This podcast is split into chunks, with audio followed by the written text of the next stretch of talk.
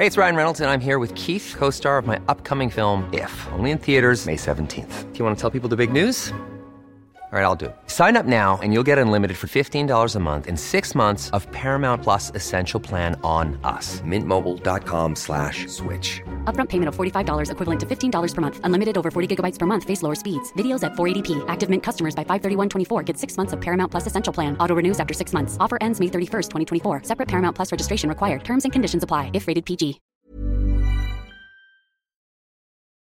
Es ist ein strahlend schöner Tag in Sarajevo, als sich der Konvoi mit dem österreichischen Thronfolger durch die Straßen entlang des Flusses bewegt.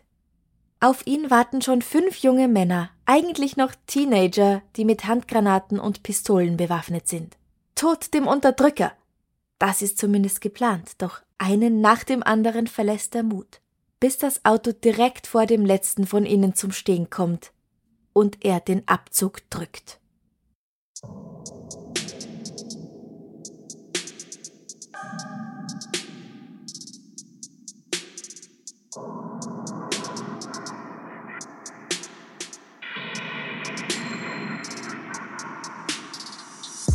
Servus, grüß euch, herzlich willkommen zu Darf's ein bisschen Mord sein, dein Podcast zum Thema wahre Verbrechen. Mein Name ist Franziska Singer und herzlich willkommen zu Teil 2 der Episode über den Mordfall, der die Weltgeschichte verändert hat, wie kein anderer in diesem Podcast. Und ich freue mich, dass ich wieder Ralf vom Podcast Déjà-vu Geschichte begrüßen kann und heute außerdem Christo vom Podcast Balla Balla Balkan. Hallo. Hallo. Herzlich willkommen. Ich freue mich schon darauf, dass wir heute noch ein bisschen was aus anderer Perspektive erfahren werden über Gavrilo-Prinzip und das, was da alles passiert. Aber fangen wir mal am Morgen des 28. Juni 1914 an. Es ist ein strahlend schöner Tag in Sarajevo. Die Hoheiten Franz Ferdinand von Österreich-Este und seine Gattin Sophie, die Herzogin von Hohenberg, frühstücken gegen 8 Uhr in ihrem Hotel außerhalb der Stadt. Danach besuchen sie eine Messe und schicken ein Telegramm an ihre Kinder, in denen Franz Ferdinand schreibt, dass es ihnen gut geht. Befinden von mir und Mami sehr gut. Wetter warm und schön. Wir hatten gestern großes Diner und heute vormittags den großen Empfang in Sarajevo. Nachmittags wieder großes Diner und dann Abreise. Umarme euch innigst. Dienstag, Papi. In einer Konditorei treffen sich sieben junge Männer, um Pistolen und Handgranaten in Empfang zu nehmen und zu vereinbaren, wer sich an welcher Stelle der geplanten Umzugsstrecke positionieren soll. Jeder erhält eine mit Cyanid gefüllte Kapsel, die sie schlucken sollen, falls etwas schief geht.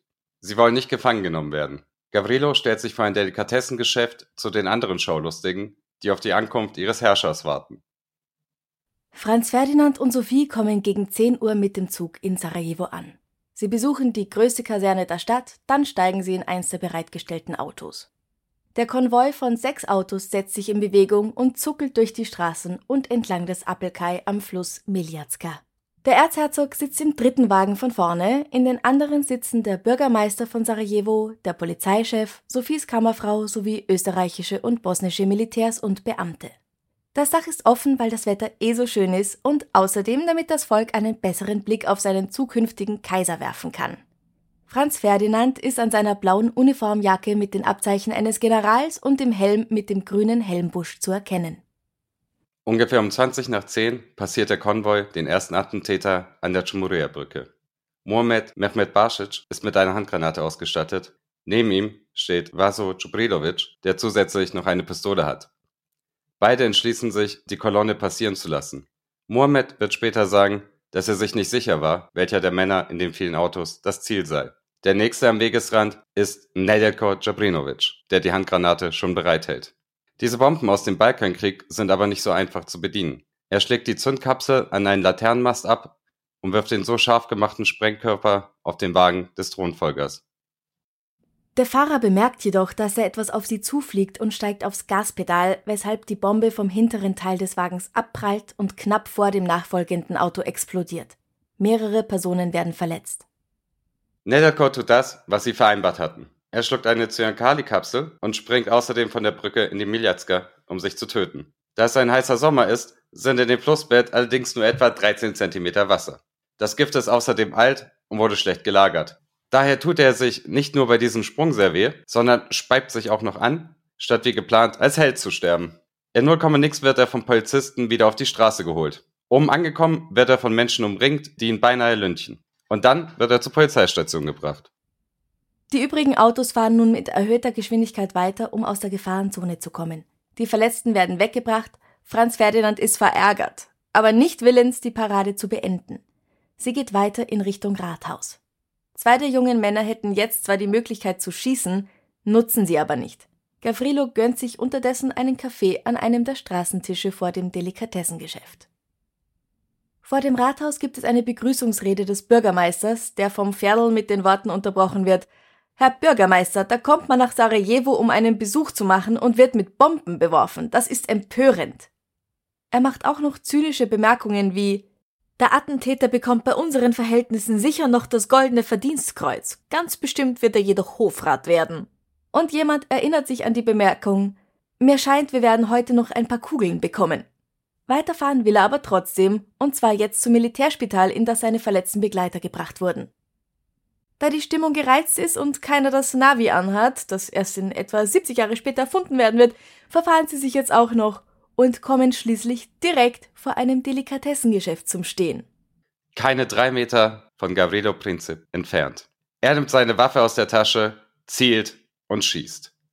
Eine Kugel trifft Sophie im Unterleib und zerreißt deren Bauchaorta. Die zweite trifft Franz Ferdinand in den Hals. Seine letzten Worte sind Sofal, Sofal, sterbe nicht, bleibe am Leben für unsere Kinder. Beide verbluten auf der Rückbank des Autos, das so schnell wie möglich davonrast. Gavrilo richtet die Waffe auf sich selbst.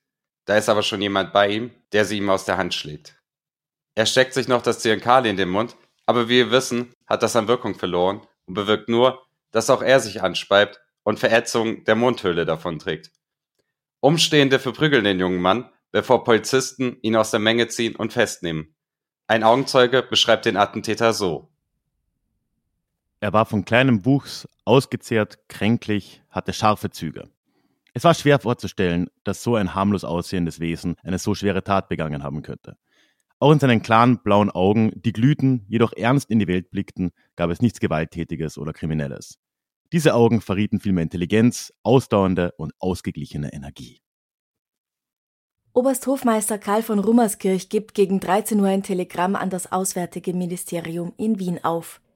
Tief erschüttert und ganz gebrochen melde ich, dass bei der Rundfahrt durch Sarajevo ein mörderisches Attentat auf die beiden Hoheiten verübt wurde, welchem sie erlagen, ohne das Bewusstsein wieder erlangt zu haben. Ärztliche Hilfe, die sofort zur Stelle war, war leider vergeblich. Kaiser Franz Josef und das Volk sind nicht sonderlich traurig. Viele freuen sich sogar, dass das höchste Mitglied der sogenannten Belvedere-Bagage nicht mehr unter den Lebenden weilt. Aber trotzdem ist dieser Mord natürlich ein großes Problem. In den ersten Vernehmungen sagen sowohl Gavrilo Princip als auch Nedelko Djabirinovic, dass sie allein gehandelt hätten. Sie werden sofort wegen Mordes am Erzherzog und seiner Frau angeklagt. Die Sache von wegen Einzeltäter glaubt ihnen allerdings niemand. Gavrilo sagt, es tut ihm echt leid, die Sophie wollte er nicht töten, nur ihren Mann. Und noch einen anderen, der da auch im Auto saß. Nachdem Nedjelko ein bisschen mehr Preis gibt, muss Gavrilo auch zugeben, dass sie das Attentat gemeinsam geplant hatten. Aber, und das finde ich ziemlich beeindruckend, sie sprechen sich mittels Klopfzeichen ab, was sie sagen werden und schaffen es so, die Ermittler noch einige Zeit im Dunkeln zu lassen, wer da noch aller mit drin steckt. Mittlerweile beginnen wütende Menschen allerdings serbische Geschäfte zu zerstören und Unschuldige werden verhaftet und im Gefängnis misshandelt. Um dem ein Ende zu gebieten, beschließen Gavrilo und seine Freunde Anfang Juli zu gestehen.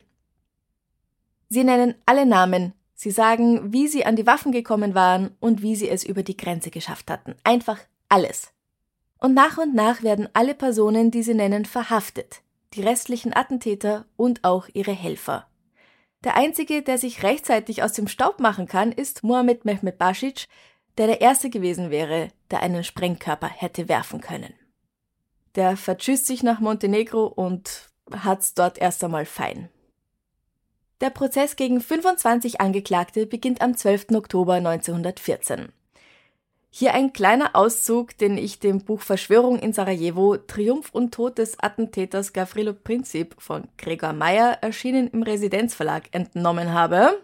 Darf ich Prinzip sein? Ja. Juhu! Ralf. Magst du Vorsitzender ich? Richter Cur- Aloysius Curinaldi Curinaldi sein? Ja, geiler Name. Natürlich bin ich Aloysius Curinaldi. Okay, sehr schön. Bekennen Sie sich schuldig. Ich bin kein Verbrecher, denn ich habe denjenigen beseitigt, der Böses tat. Ich denke, dass ich gut bin. Und die Herzogin von Hohenberg? Das wollte ich nicht. Ich habe sie versehentlich getötet. Sie bekennen sich also nicht schuldig. Nein, nicht schuldig. Wie denken Sie politisch? Ich bin ein jugoslawischer Nationalist. Meine Tendenz ist die Vereinigung aller Jugoslawen, in welcher Staatsform auch immer. Hauptsache befreit von Österreich. Und wie gedenken Sie das zu erreichen? Durch den Terror. Was will das heißen? Das will heißen, ganz allgemein, dass man diejenigen tötet, beseitigt, die der Vereinigung im Wege stehen und Böses tun. Das Hauptmotiv, das mein Handeln bestimmt hat, war die Rache für all das Leiden, welches mein Volk unter Österreich erdulden musste. Sie haben also mit der Absicht geschossen, den Erzherzog zu töten, ihn und Podjorek. So ist es. Ich bereue nichts. Denn ich bin überzeugt, dass ich ein Übel beseitigt habe und dass ich gut bin. Er hat im Allgemeinen der ganzen Welt Böses angetan. Er ist der Anstifter der Ausnahmebestimmung und der Hochverratsprozesse. Ein Hochverratsprozess ist nichts Falsches. Es ist die Ursache für all das Leiden des Volkes. Worum besteht das Leiden des Volkes? Darin, dass es völlig verarmt ist, dass es behandelt wird wie Vieh. Die Menschen auf dem Dorf sind verarmt. Man hat sie völlig ruiniert. Ich bin ein Sohn des Dorfes und weiß, wie es auf dem Dorf zugeht. Dafür wollte ich Rache nehmen und ich bereue nichts. Oh, jetzt fühle ich mich richtig, äh, jetzt will ich. Österreichern böse Sachen antun. Verstehe ich ganz gut, ja. Das Gericht sieht nicht nur Meuchelmord als erwiesen, sondern auch Hochverrat. Da aber niemand, der noch nicht volljährig ist, mit dem Tod bestraft werden darf, und volljährig ist man zu der Zeit mit dem 20. Geburtstag, schrammen einige von ihnen knapp am Todesurteil vorbei. Darf ich nochmal ganz kurz einhaken? Es ist eigentlich, finde ich das überraschend, dass man das damals nicht einfach drauf geschissen hat. Also irgendwie, ich hätte echt nicht gedacht, dass die Habsburger Monarchie so viel Rechtsstaat war, dass einen sowas interessiert hat. Also selbst der äh, große jugoslawische Historiker äh, Wladimir Dedijer hat bei aller Kritik an Österreich und Ungarn anerkannt, dass es zumindest annähernd ein Rechtsstaat war. Äh, wenn man sich aber anschaut, wie Prinzip dann im Gefängnis behandelt wurde, Ja gut, naja. ja. Theresien, Vorläufer von Theresienstadt sogar, ne? Also, Also wenn man, wenn man nach dem julianischen und dem gregorianischen Kalender geht, nach dem gregorianischen war er noch nicht 20 Jahre alt, nach dem julianischen schon.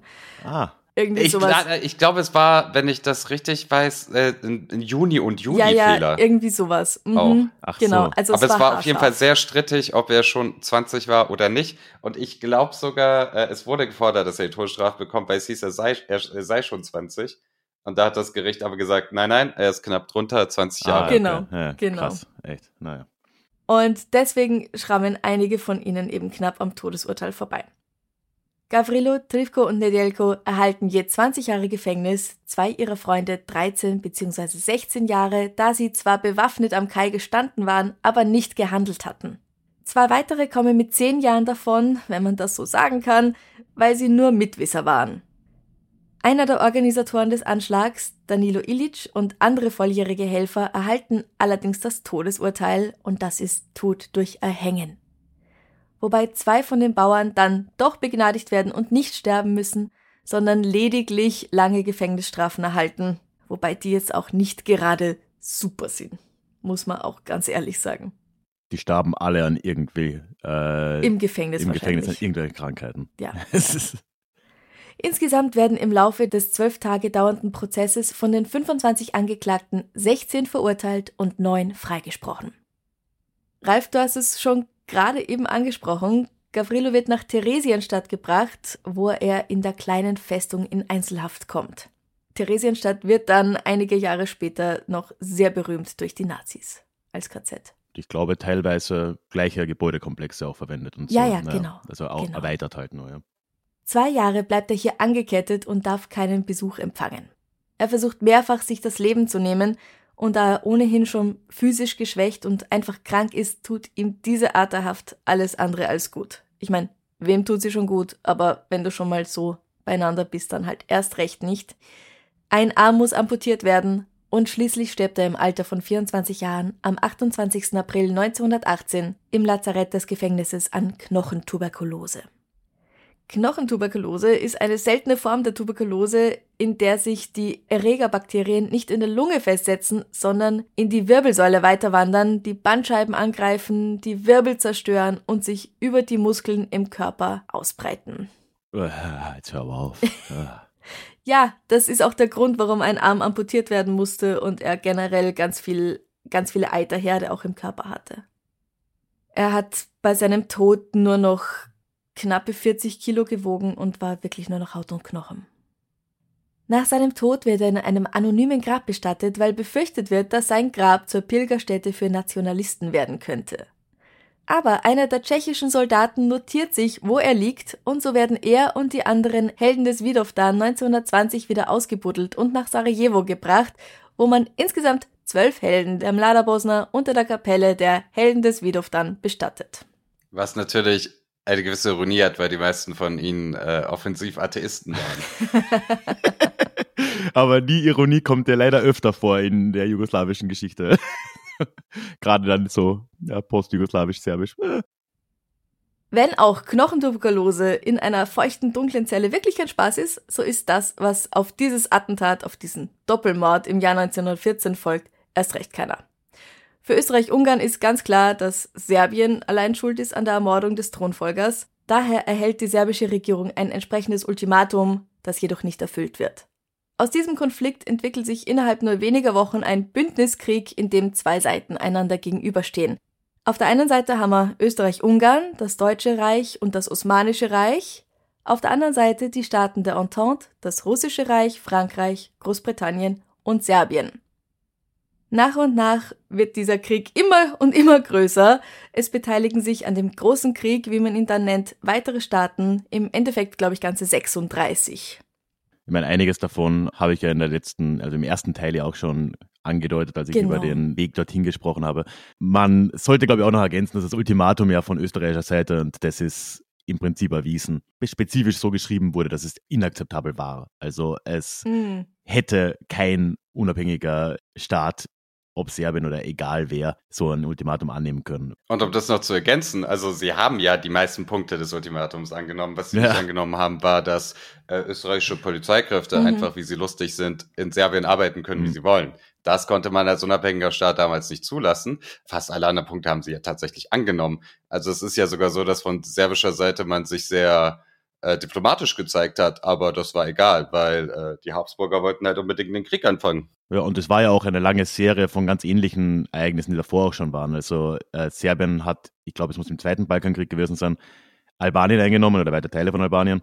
Und Österreich wollte halt nicht, dass die den Küstenzugang haben. Da hat man auch schon ein Ultimatum gestellt. Da hat Serbien auch nachgegeben. Und Österreich wollte jetzt unbedingt diesen Krieg, weil man eigentlich da immer diese Mobilmachungen hatte und immer Serbien versucht hat, unter Druck zu setzen. Und Serbien hat eigentlich immer nachgegeben und dadurch eigentlich immer, ist immer ganz gut davongekommen damit sogar und ist eher stärker als schwächer geworden. Und das ist auch der Grund, warum Österreich das sehr in bad faith auch eigentlich schon gehandelt hat mit dem Ultimatum. Mhm. Aber wie es ja so oft ist, bei jeder sich halbwegs bietenden Gelegenheit werden jetzt auch Verschwörungstheorien verbreitet, dass hinter diesem Mord in Wirklichkeit welche ganz anderen Gruppen stehen. Wer mag raten? Äh, Freimaurer wahrscheinlich. Juden, sind Juden. immer irgendwie gut, äh, wenn es um sind Verschwörung geht. äh, wer, wer könnte noch dahinter gesteckt haben? Ja, Nein, nein, das sind die beiden. Okay. Genau. Sonst noch Russland, aber. George Soros vielleicht, hat er Ach damals ja, schon gelebt? sicher. Der ist doch ein Reptiloid. Ja, Reptiloiden gab es damals noch nicht. Auch die Illuminaten waren da noch nicht ganz so en vogue, Mhm. sondern es waren meistens die Freimaurer und die Juden, weil die ja angeblich immer die Weltherrschaft an sich reißen wollen. Na, man kennt das ja. Ja, aber apropos Verfahren, also es gibt ja die äh, Gerichtsprotokolle, es gibt mehrere Versionen davon natürlich, äh, wie sich das gehört. Auch vor Gericht wurden sie gefragt, ob sie der Freimaurerei angehören, äh, Mhm. die Angeklagten. Und ich meine, naja, die waren eigentlich ein bisschen zu jung dafür. Aber die Idee, dass es natürlich Freimaurer gewesen sein mussten, äh, war schon damals im deutschsprachigen Raum recht verbreitet. Auch äh, diese Art von Verschwörungstheorien. Mhm. Aber es waren keine Freimaurer. Nein, Es waren nur junge Männer, die gern Bücher gelesen haben. das ist ein Problem. Ja, Das gehört dringend angegangen. ja und, und es waren halt junge Männer, die gedacht haben, sie würden was Gutes damit tun und ihr Land ein Stückchen weiter befreien. Ne? Ja, ist ja auch diskutabel so. Ähm, ich meine, gut, Terror als äh, Mittel, ne? Aber man konnte ja durchaus gegen die österreichische Herrschaft sein, so ist es ja nicht, ne? Ja. Manche bezeichnen Gavrilo-Prinzip als wichtigste Person des 20. Jahrhunderts, was man sowohl positiv als auch negativ auslegen kann. Negativ im Sinne von ohne seine treffsicheren Schüsse, weil er war ja ein sehr, sehr guter Schütze, hätte es den Ersten Weltkrieg nicht gegeben. Auch das kann man sagen, stimmt nicht, aber manche sagen das eben. Für manche ist er ein links-linker Anarchist, andere sagen einfach Terrorist und für wieder andere ist er ein jugoslawischer Volksheld, ein Freiheitskämpfer mit einer Vision. Noch heute sind mehrere Straßen nach ihm benannt und man kann in Ostsarajevo und Belgrad Denkmäler für ihn besichtigen, die auch erst wenige Jahre alt sind. Ich glaube 2014, 15 wurden da mhm. welche aufgestellt. Mhm. Aber ich glaube, Christo, korrigier mich, aber man kann ja in Ostsarajevo nicht nur Statuen von dem Mann ansehen, man kann da noch mit Leuten reden, oder? It's that time of the year. Your vacation is coming up. You can already hear the beach waves, feel the warm breeze. Relax, and think about work. You really, really want it all to work out while you're away. Monday.com gives you and the team that peace of mind. When all work is on one platform and everyone's in sync, things just flow wherever you are. Tap the banner to go to Monday.com. Hey, it's Ryan Reynolds, and I'm here with Keith, co star of my upcoming film, If, only in theaters, May 17th. Do you want to tell people the big news? All right, I'll do it. Sign up now and you'll get unlimited for $15 a month in six months of Paramount Plus Essential Plan on us. Mintmobile.com slash switch. Upfront payment of $45 equivalent to $15 per month. Unlimited over 40 gigabytes per month. Face lower speeds. Videos at 480p. Active Mint customers by 531.24 get six months of Paramount Plus Essential Plan. Auto renews after six months. Offer ends May 31st, 2024. Separate Paramount Plus registration required. Terms and conditions apply if rated PG. Man kann in Ostsarajevo, ähm, das ist jetzt, also Es ist, ich muss ein bisschen ausholen. Ja, ich war ja 2014 in Sarajevo. Das ist jetzt neun Jahre her schon. Und damals war natürlich 100 Jahre Anfang Erster Weltkrieg. Da wurde relativ viel darüber geredet. Am Gebäude an der Ecke an der Lateinerbrücke, an der ehemaligen Gavrilo Princip Brücke, noch ein großes Bild von Gavrilo Princip und Franz Ferdinand mit dem Spruch The Street Corner that started the 20th century. Oh. Ähm, mhm. Und es war ein großes Thema. Ein paar Wochen, ein paar Monate lang war es sehr, sehr großes Thema in Sarajevo und es sind auch im deutschsprachigen Raum sehr, sehr viele Artikel entschieden. Und in der Zeit äh, wusste ich, als ich in Sarajevo war, dass Gabriel Princip noch einen ähm, Großneffen oder sowas hat, auf jeden Fall verwandt mit ihm, der noch eine Tankstelle betreibt in Ostsarajevo. Und ich bin da hingefahren, so kurz vor äh, 100 Jahre äh, Beginn des Ersten Weltkrieges und dachte, ich rede jetzt mal mit dem. Mhm. Der saß dann in seinem ja, Motel-Tankstelle, hatte aber nicht so richtig Bock auf Journalisten, weil äh, schon ein paar vor mir da waren und er hat sich nicht so fair äh, dargestellt gefühlt. Deswegen, ich habe kurz nett mit dem geredet, aber der meinte, nee, keine Fotos, keine Zitate, lass mich bitte in Ruhe. Aber es gibt noch ein Gavrilo-Prinzip in Ostsarajevo. Glaube ich zumindest. Ich war vor neun Jahren da. Ich hoffe, der lebt noch. Ja. Aber wie hast du es jetzt so generell empfunden dort? Also, wie ich es direkt äh, allgemein empfunden habe, war, dass es sehr wenig darum ging, wie die Leute von der Mlada Bosna und Gavrilo Princip eigentlich genau drauf waren, sondern dass das alles durch die Brille von gewissen nationalistischen Narrativen betrachtet wurde, bei der jede Seite sich das so ein bisschen hingedreht hat, wie es ihr passt. Also für serbische Nationalisten ist Gavrilo Princip dann eben ein serbischer Held, der für die Freiheit des serbischen Volkes gekämpft hat was eine interessante Interpretation ist, weil wir haben ja die äh, Gerichtsakten von ihm. Es gab dann noch Martin Pappenheim, ein äh, österreichischer Psychologe, der ihn besucht hat. Ja, ein österreichischer Nervenarzt, der ihn äh, besucht hat. Da hat er ja auch Sachen gesagt. Äh, und von serbischem Nationalismus redet er nie. Er redet immer von der Vereinigung der Südslawen. Mhm. Also insofern ihn als serbischen Nationalisten darzustellen, ist schon sehr eigenwillig. Und du musst ja auch dann anschauen, wer mit ihm da auch gemeinsam agiert hat, ne? Jemand, der Mohammed Mehmet Basic heißt. Äh ja, genau. Also diese ganze Geschichte würde ja nicht funktionieren. Der erste hätte Mohammed Mehmet Basic einen Job gemacht, äh, dann wäre es ein Muslim gewesen, der Franz Ferdinand umbringt, dann hätte mhm. dieses ganze Narrativ überhaupt genau. nicht funktioniert. Aber der Hintergrund wäre genau derselbe, ne? Also ja, ist halt ein Problem.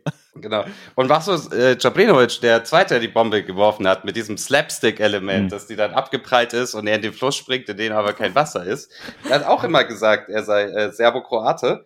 Und der hat auch immer von der Vereinigung der mhm. Südslawen gesprochen und der Mann war halt Minister unter Tito. Mhm. Also diese Leute jetzt irgendwie als, als äh, großserbische Nationalisten hinzustellen, ist schon äh, reichlich absurd.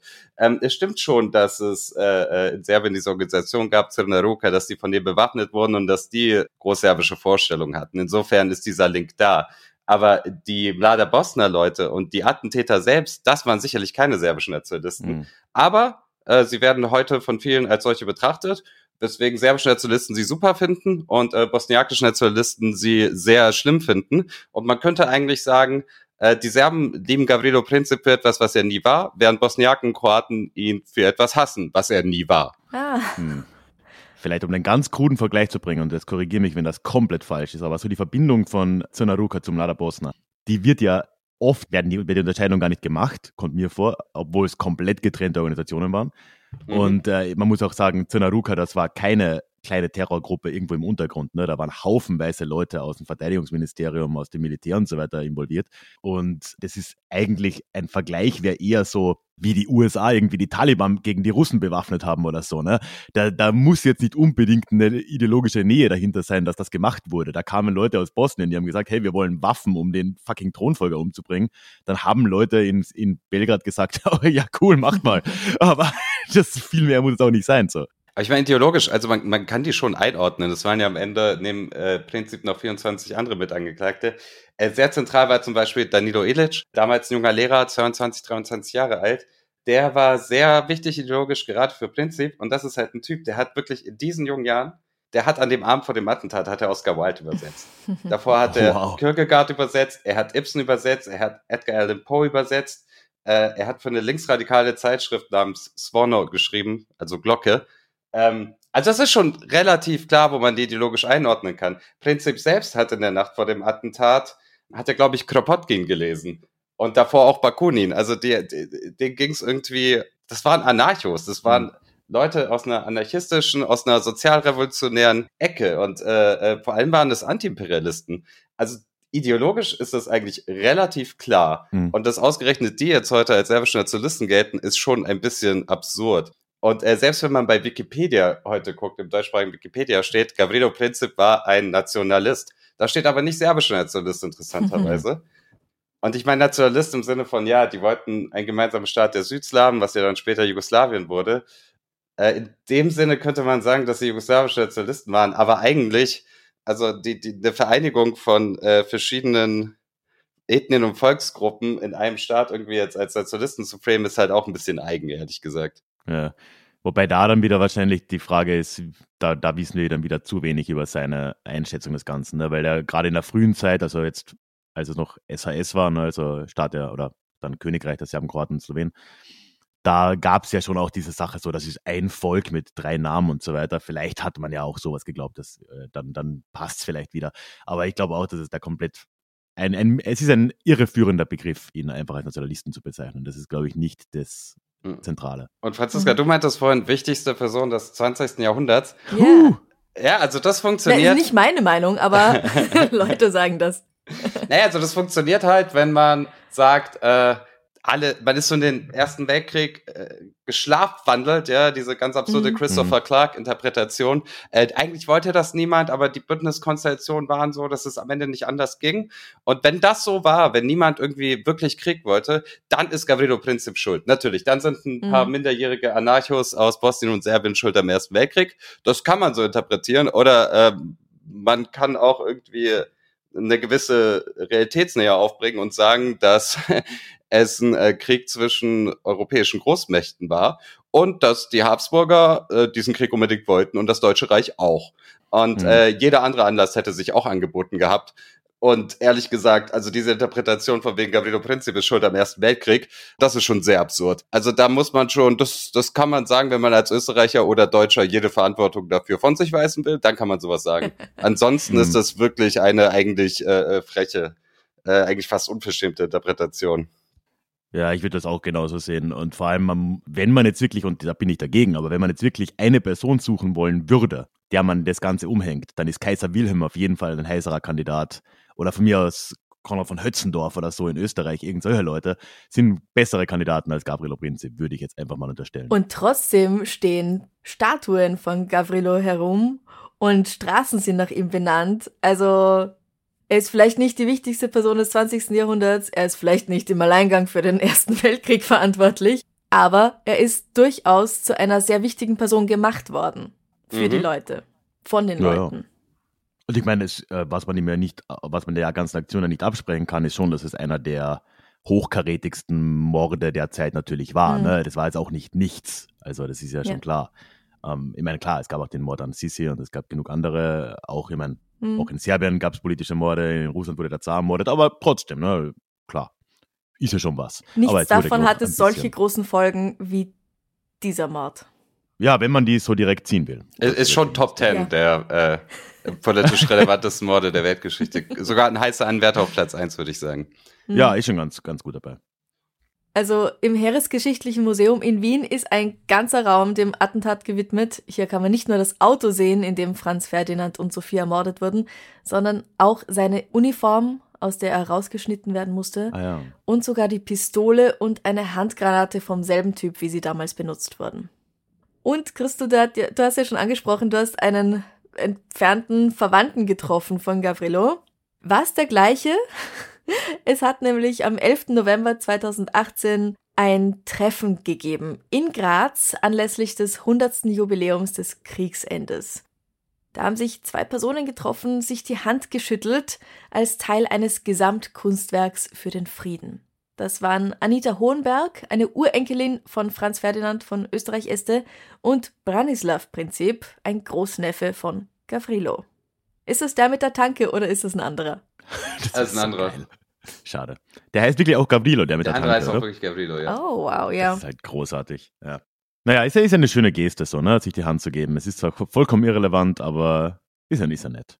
Ja, Ir- ich finde es Irgendjemand auch nett. hat ein paar Stunden damit verbracht, die Leute ausfindig zu machen auf Facebook. Ist doch gut. Ja, eben. Da hat, irgendjemand hat sich da was überlegt. So ein paar schöne Pressefotos werden auch rausgesprungen sein. Ja. So ist es ja nicht. Auf jeden Fall. Ich meine, das Attentat, also es gab ja den Ersten Weltkrieg, 16 Millionen Tote, 20 Millionen Verwundete. Ist schlimm genug, aber natürlich gab es später auch noch den Zweiten Weltkrieg, der damit zusammenhängt. Und da gab es eine, da gibt es, da gab es 2014 insbesondere eine Interpretation, die ich perfide fand, äh, nämlich von Christopher Clark, der damals das Buch äh, Die Schlafwandler geschrieben hatte, ähm, in dem er eine sehr, sehr tiefgehende Analyse der serbischen Kriegsschuld macht, ohne Serbisch zu sprechen, fand ich auch interessant, vor allem äh, bei seinem Umgang mit Quellen. Aber der hat tatsächlich diesen Satz äh, geschrieben, dass Gavrilo Princip äh, did a great deal to make the Holocaust happen.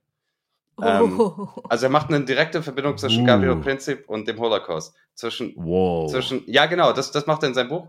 Also zwischen dem 19-Jährigen, der in, dem er in Theresienstadt hat an Tuberkulose krepieren lassen, was später zu einem Konzentrationslager geworden ist. Mhm. Ähm, es ist eine interessante äh, Interpretation, aber es hat tatsächlich natürlich eine Rolle gespielt. Insbesondere äh, für Hitler hat Gavrilo Princip eine große Rolle gespielt.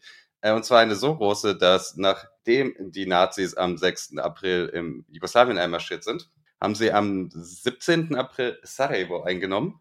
Und am 20. April 41, und das hat er sich sehr gewünscht, äh, wurde Hitler ein Gedenkstein überreicht, äh, nämlich ein Stein, der davor am Ort des Attentats hing, wo Gavrilo Princip gedacht wurde. Der wurde am 17. April in äh, Sarajevo entnommen und Hitler zum 52. Geburtstag geschenkt und äh, Hitler hat sich da wohl sehr gefreut. Glaube ich, ja. Ja. Mhm. Ist echt immer ein schönes Zeichen, wenn, wenn Hitler sich über etwas freut. Ne? Das ist dann, dann weiß man schon Bescheid. ja. Ähm, ja. Aber der hat ja schon gern so, so, ja, gerade so diese Zeit, ne, Zeit, die Zeit des Ersten Weltkriegs, die war ja anscheinend auch jetzt, ohne da irgendwie jetzt Ferndiagnose zu betreiben, irgendwie sehr prägend für den Mann. Ne? Der hat ja auch später zum Beispiel in Bezug auf den Holocaust immer über das, äh, über den Völkermord an den Armeniern gesprochen, zum Beispiel, was ja dann eigentlich kurz darauf war. Und hat dann auch immer so gesagt, so, pff, hat damals niemanden interessiert, warum soll es heute wen interessieren? Und äh, genauso hat er, aber- hat er auch eine Begeisterung für diese Attentäter natürlich irgendwie da, Mhm. oder was heißt natürlich, da entwickelt. Das war für ihn halt alles, glaube ich, eine sehr grundlegende Zeit. Ne? ja, gewisse Vorbildwirkung vielleicht auch, oder? Ja, weiß ich nicht. Ja. Ähm, Also im, im Fall der, der, der osmanischen ähm, Mörder da sicher. Im Fall vom Prinzip weiß ich es nicht. Keine Ahnung. Also er mochte Gavrilo Princip nicht. Es war quasi sein Sieg über diese bösen Balkan-Leute. Ach so rum. Äh, Ah. Ah, ich hab an denen er gedacht- sich jetzt rächt dafür, dass sie ähm, das schöne Habsburg oder ein schönes Stück Deutschlands kaputt gemacht haben oder was Ach, so, so, weil- ich habe das jetzt vollkommen anders verstanden. Ich habe gedacht, der fand den geil, diesen Nein, nein, der, nein, nein, der hat die gehasst. Ah, Ah, okay. okay. Ich dachte mir auch so, weil ich meine, mit dem Vielvölkerstaat hatte ja. Nein, nein, nein, nein, nein, nein. Hitler hat auch nicht so Hitler viel fand aber- Princip, glaube ich, eher schlecht. okay. Ah, okay. Was lasse ich mir denn so eine Plakette schenken, wenn ich den äh, gar nicht leiden kann? Naja, Es geht darum, dass wir die Stadt erobert haben. Okay. Darum, dass wir die fertig gemacht haben. Das ist die Idee. Ich habe jetzt was, was die nicht haben und deswegen Mittelfinger und okay. Ja. Genau, wir haben die erobert, wir haben Ja. gewonnen und Mhm. äh, diese Platte ist ein Zeichen dafür. Mhm. Mhm. Naja, so rum. Denen ja, was krass. weggenommen, was denen wichtig ist. Okay. Ja. Okay. Why the fuck not? ja. Ein, ein Zitat, das ich sehr schön finde, und das, ähm, das hat Gavrilo Princip damals an seine Zellenwand geschrieben. Mit einem Löffel. Mit einem Löffel in seine Zellenwand geritzt. Mhm. Und das würde ich gerne noch kurz vorlesen. Sehr gern. Unsere Geister wandern durch Wien, rauen durch die Paläste und lassen die Herren erzittern. Das habe ich sogar schon mal gehört. Das ist, äh, das ist ziemlich mächtig eigentlich, ne? Ja, Für so einen jungen Burschen. ja. Na, er hat ja viel gelesen, auch. Also schon gut. Mhm. Er hat wenig anderes gemacht als lesen, glaube ich. ja, das Ja. stimmt. Wie gesagt, gefährlich. gefährlich. Aber ich glaube auch heute, Menschen. also wenn Gabriele Princip heute noch leben würde, ich glaube, der wäre eher so, also ich glaube, er wäre so ein, so, so ein anarchistischer Emo. Und ich glaube, der würde in irgendwelchen besetzten Häusern äh, mit irgendwelchen äh, äh, antiimperialistischen Linken rumhängen. Ich glaube, so wäre der drauf. Ich glaube nicht, dass der mit serbischen Nationalisten chillen würde. Mhm. Naja, er ist ja Nee. sowieso immer im Kaffeehaus gesessen und hat äh, stundenlang an einer Tasse kalten Kaffee genippt. Weil er sich Aber er war auch ein bisschen leisten arm, konnte. glaube ich. Also das Ja, ja, äh, eben. sieht man bis heute Ja. manchmal. Äh, Ja, klar. Ich meine, das passt Gut, sehr ja. gut, ja. Mhm. ja. Aber auch das Lesen, das teilt er jetzt ja mit den allermeisten serbischen Nationalisten auch nicht. Die, die lesen eher weniger. die lesen die, die wichtige Geschichte, die aus dem 14. Jahrhundert. ja, klar. 1389. Da war man noch wer. Da war. es ist so fucking toll. Ah. Ja, wollen wir noch was Schönes zum Schluss machen? Ralf, hast du eine Frage mitgebracht? Ähm, du hast mir eine Frage geschickt. aber die, die ist ja gar nicht so uninteressant im, im, im, im Bezug auf Prinzip auch. Ich, ich finde den Wortlaut schwierig, aber ich sage jetzt einfach so, wie du es geschickt hast. So, ähm, was bedeutet Heimat, war die Frage. Ähm, und das ist ja dann in, in, in Bezug auf Bosnien und Serbien eigentlich eh ganz interessant. Aber ich müsste nachdenken, was ich für eine Antwort drauf habe. Ja, es stimmt. Ich habe dir die Frage geschickt, weil sie mir einfach eingefallen ist, weil du ja jetzt auch dein Buch hast, unterwegs zwischen Grenzen, wo Mhm. es ganz viel auch um Minderheiten geht und das, wo man sich zu Hause fühlt, glaube ich auch. Irgendwo. Ja. Ich fange einfach mal an, wenn ihr wollt.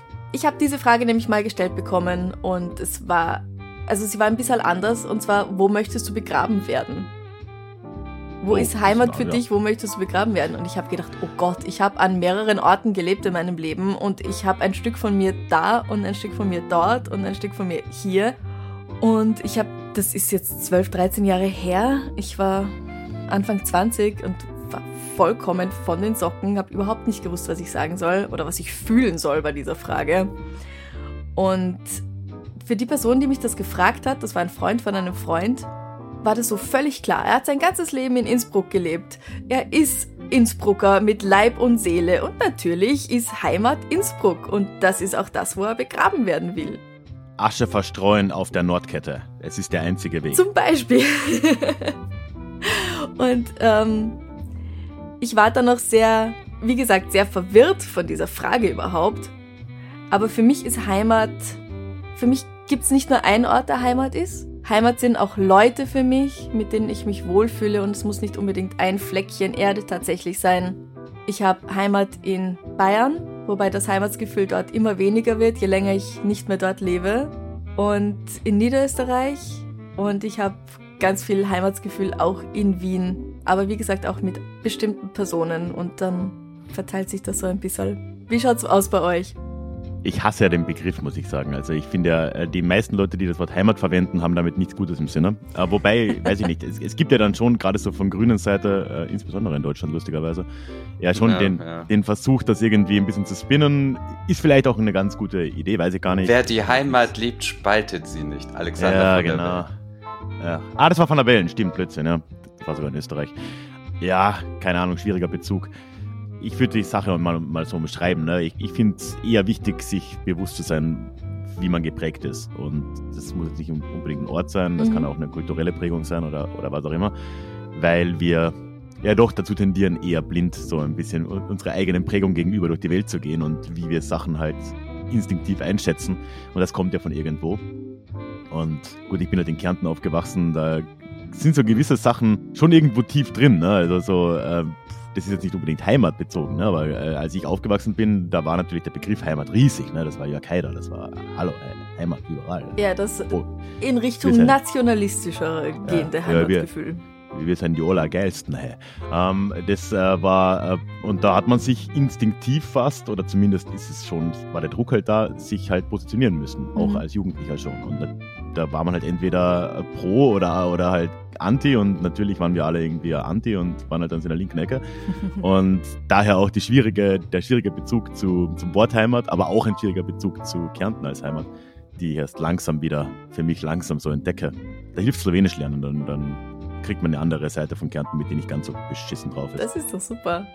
Also, das wäre meine vollkommen lang gewundene und nicht Antwort auf deine Frage.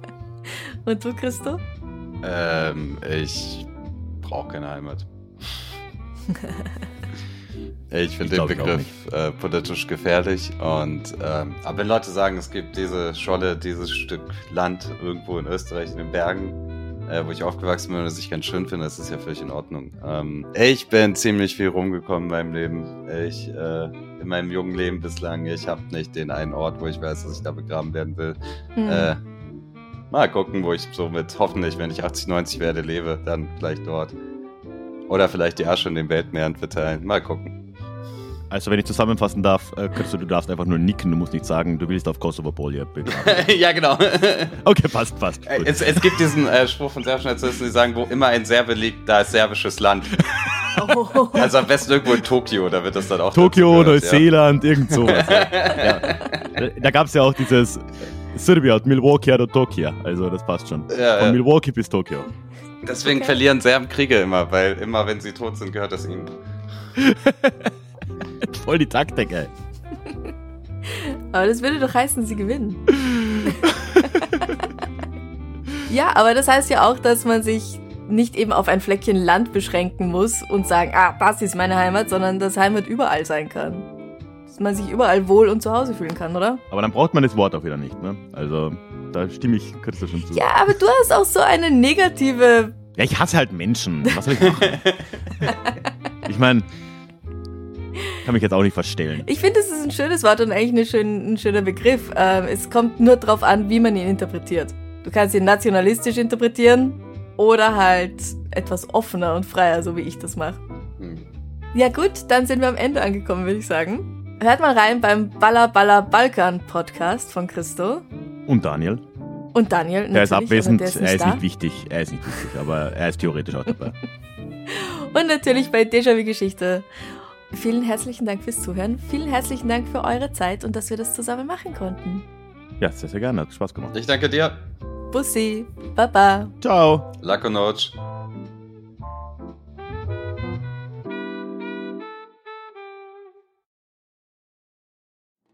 Liebe findet den unterschiedlichsten Ausdruck quer durch die Geschichte.